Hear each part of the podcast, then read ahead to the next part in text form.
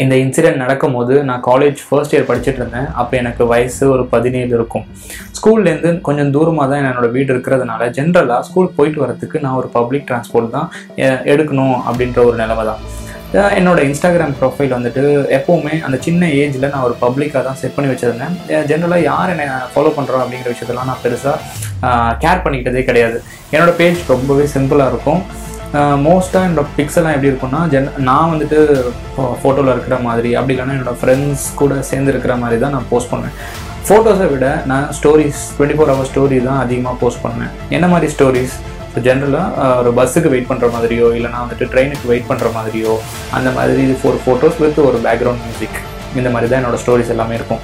ஒரு நாள் அந்த மாதிரி ஒரு ஸ்டோரி போஸ்ட் பண்ணிவிட்டு யார் என்னோட ஸ்டோரியெல்லாம் வாட்ச் பண்ணுறாங்க பார்க்குறாங்க அப்படிங்கிறத பார்க்கணுங்கிறதுக்காக போயிட்டு செக் பண்ணிட்டு இருந்தேன். அப்படி பார்க்கும்போது ஒரு எனக்கு ஒரு ஒன் டுவெண்ட்டி வியூஸ் இருந்துச்சு. மோஸ்ட் ஆஃப் த வியூஸ் எனக்கு தெரிஞ்ச மக்கள் தான் பார்த்துருந்தாங்க. பட் ஒரே ஒரு ப்ரொஃபைல் மட்டும் எனக்கு தெரியாத ஒருத்தர். யார் அவர் அப்படின்னு பார்க்கும்போது எனக்கு கொஞ்சம் கூட ஒரு சம்மந்தமே இல்லாமல் ஒரு மிடில் ஏஜ்டு ஒரு ஒரு ஆள் ரொம்ப அந்த அவரோட டிபி பார்க்குறதுக்கே ரொம்பவே ஒரு டிஃப்ரெண்ட்டாக இருந்துச்சு. ஒரு ரொம்ப பக்கத்தில் வச்சு எடுக்கப்பட்ட ஒரு செல்ஃபி தான் அவர் டிபியாக வச்சுருந்தாரு. அவர் என்னோட ஸ்டோரிஸ் எல்லாத்தையுமே பார்த்துருந்தாரு. ஒரு சில மணி நேரம் கழிச்சு நைட்டு ரெண்டு மணி இருக்கிறப்போ அந்த பர்டிகுலர் பர்சன் கிட்டேருந்து எனக்கு ஒரு ஃபாலோ ரெக்வஸ்ட் வருது. என்னோட போஸ்ட் என்னோட ஃபோட்டோஸ் எல்லாத்துக்குமே அவர் லைக் பண்ணியிருக்கிறாரு. ஒரு டிஎம் டைரக்ட் மெசேஜும் எனக்கு ரிசீவ் ஆயிருந்துச்சு. எனக்கு டுவெல் போஸ்ட் தான் நான் பண்ணியிருந்ததுனால பெருசாக எனக்கு ரொம்ப நோட்டிஃபிகேஷன்ஸ்லாம் கிடையாது. அந்த டிஎம் என்ன சொல்லுது அப்படின்னா ஹாய் வித் ஒரு ஸ்மைலி போட்டு ஹாய் அப்படின்ற ஒரு மெசேஜ் அந்த மெசேஜுக்கு நான் ரெஸ்பாண்ட் பண்ணலை பட் அவரோட ப்ரொஃபைலை போய் செக் பண்ணி பார்த்தேன். அந்த யூசர் நேம் ரொம்பவே ஆடாக இருந்துச்சு. ஸோ அப்போவே எனக்கு ஒரு பேட் ஃபீலிங் அதனால் நான் சிம்பிளாக என்ன பண்ணேன்னா அந்த ப்ரொஃபைலை பிளாக் பண்ணிட்டேன். அதில் ஒரே ஒரு போஸ்ட் தான் இருந்துச்சு. அந்த போஸ்ட்டுக்கு ரெண்டே பேர் தான் லைக் பண்ணியிருந்தாங்க. கொஞ்சம் அந்த அந்த ஆளோட ஒரு ஃபேஸை வந்து ஒரு கிளியராக நான் பார்த்து வச்சுக்கிட்டேன். அந்த ப்ரொஃபைலுக்கு ஒரு அஞ்சு ஃபாலோவர்ஸ் தான் இருக்காங்க. ஒரு நானூறு பேரை வந்துட்டு அந்த பர்டிகுலர் பர்சன் வந்து ஃபாலோ பண்ணிட்டு இருக்கிறான். அந்த நானூறு பேரும் யார் அப்படின்னா ஒரு சின்ன வயசு பொண்ணுங்க ஒரு டீனேஜ் வயசில் இருக்கக்கூடிய பொண்ணுங்களை. இவங்கள தான் அந்த ஆள் வந்து ஃபாலோ பண்ணிட்டு இருக்கான். இவன் ரொம்ப பார்க்கறதுக்கு ரொம்ப டேஞ்சரஸாக இருக்கிறதுனால நான் பிளாக் பண்ணிட்டேன். வேறு வழி கிடையாது நான் சிம்பிளாக பிளாக் பண்ணிட்டேன். காலையில் எந்திரிச்சு எப்பயும் போல் என்னோட ஸ்கூல் கிளம்புறதுக்காக நான் கிளம்பிட்டு என்னோட பேக் எடுத்துகிட்டு பிளாட்ஃபார்ம் ஸ்டேஷனில் போயிட்டு நான் வெயிட் பண்ணிகிட்டு இருக்கேன். ஒரு ட்ரெயின் வரதுக்காக நான் வெயிட் பண்ணிட்டு என்னோட பேக் பேக்லாம் அட்ஜஸ்ட் பண்ணிட்டு இருக்கும்போது யாரோ அந்த கூட்டத்தில் யாரோ என்னை வாட்ச் பண்ணுற மாதிரியான ஒரு ஃபீல் எனக்கு இருந்துச்சு.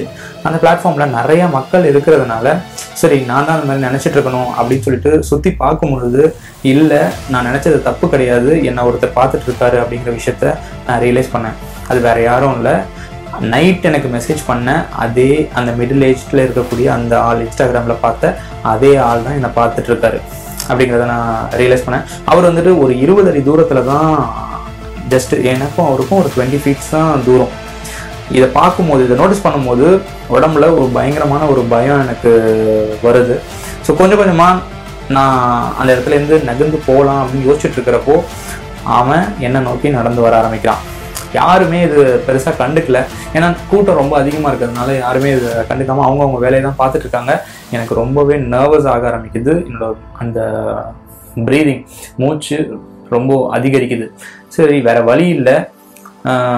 அந்த இடத்துல இருந்து ஒன்று நான் வேகமாக நடந்து போயிடணும் ஸோ கூட்டம் அதிகமாக இருக்கிறதுனால நடந்து போயிட்டேன்னா நான் அந்த கூட்டத்தில் ஈஸியாக அவங்கள மிஸ் பண்ணிடலாம் அப்படிங்கிற ஒரு ஐடியாவில் நான் கொஞ்சம் கொஞ்சமாக அப்படியே மூவ் பண்ண ஆரம்பிக்கிறேன். நான் ஒரு ஸ்டெப் எடுத்து வைக்கும்போது அவன் ரெண்டு ஸ்டெப் எடுத்து வைக்கிறான். இது எல்லாமே ரொம்ப வேகமாக நடக்குது. ரொம்ப பக்கத்தில் வர ஆரம்பிக்கிறான். அந்த இடத்துல இருந்து ஓடி போகிறதா இல்லை ஏதாவது ஹெல்ப் வேணும் அப்படின்னு கத்துறதா எனக்கு ரொம்ப கன்ஃபியூஸ்டாக இருக்குது நான் அப்படியே கொஞ்சம் கொஞ்சமாக ஓடி போக ஆரம்பிக்கிறேன். அப்போது சப்வேல ஒரு என்னை விட ஒரு ஒரு எல்டரான ஒரு லேடி மேலே போயிட்டு நான் மோதுறேன். அவங்க அவங்க அந்த லேடி கிட்ட இந்த மாதிரி ஒருத்தர் நான் ஃபாலோ பண்ணிகிட்ருக்கான் அப்படின்னு சொல்லிட்டு அவங்க கிட்ட காட்டுறேன்.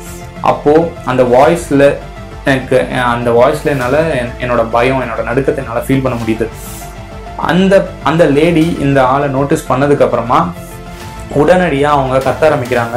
ஸோ இந்த பொண்ணை ஸ்டா ஃபாலோ பண்ணுறதை நீ நிறுத்து அப்படி இல்லைன்னா உடனடியாக நான் போலீஸை கூப்பிட வேண்டியிருக்கும் அப்படின்ற மாதிரி அவங்க சொன்னோன்னே அவன் அந்த இடத்துலேயே ஃப்ரீஸ் ஆகி நின்றுட்டான் நின்றுட்டு மற்ற இது இந்த இவங்க சத்தம் போட்டோன்னே பக்கத்தில் இருக்க மக்கள் எல்லாமே அவங்க வே பண்ணுற வேலையை ஸ்டாப் பண்ணிவிட்டு என்ன நடக்குது அப்படிங்கிறத பார்க்க ஆரம்பிக்கிறாங்க. ஸோ இது இது நோட்டீஸ் பண்ணோன்னே அவனுக்கு வேறு வழி கிடையாது. அடுத்த வந்த வழியே திரும்பி போகிறத தவிர அவனுக்கு வேறு வழி கிடையாது. இந்த இந்த லேடி ரொம்ப ப்ரொடெக்டிவாக எனக்கு முன்னாடி எனக்கு முன்னாடி நின்றுட்டு இருக்காங்க. அப்போது நான் சிம்பிளாக என்னோடய கேமராவில் அந்த அளவு கிளியரான ஒரு பிக்சரை நான் ஃபோட்டோ எடுத்துக்கிட்டேன். பின்னாடி போலீஸ் கிட்ட கம்ப்ளைண்ட் பண்ணணும் அப்படிங்கிற பர்பஸ்க்காக ஒரு ஃபோட்டோ எடுத்து வச்சுக்கிட்டேன். ஸோ இந்த இந்த ஒரு நிலைமையில அவன் எதுவும் ஸ்டூப்பிடாக பண்ண மாட்டான் அப்படிங்கிறது மட்டும் எனக்கு கிளியராக தெரிஞ்சுது. ஏன்னா இவ்வளோ பேர் பார்த்துட்டு இருக்காங்க. அப்போ எதுவும் பண்ண மாட்டான் அப்படின்னு எனக்கு தெரிஞ்சுது. நான் எக்ஸ்பெக்ட் பண்ண போலவே வந்த அடுத்த ட்ரெயினில் அவன் ஏறி போயிட்டான்.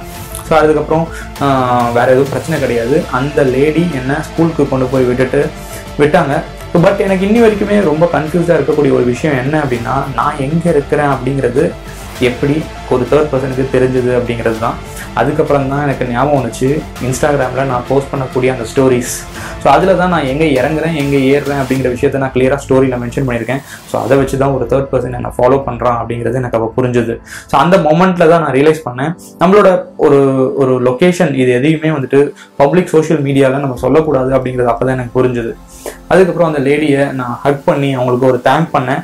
பட் அந்த மொமெண்ட்டில் அவங்க அந்த இடத்துல வரலை அப்படின்னா எனக்கு என்ன ஆயிருக்கும் அப்படிங்கிறத என்னால் இமேஜின் கூட பண்ணி பார்க்க முடியல.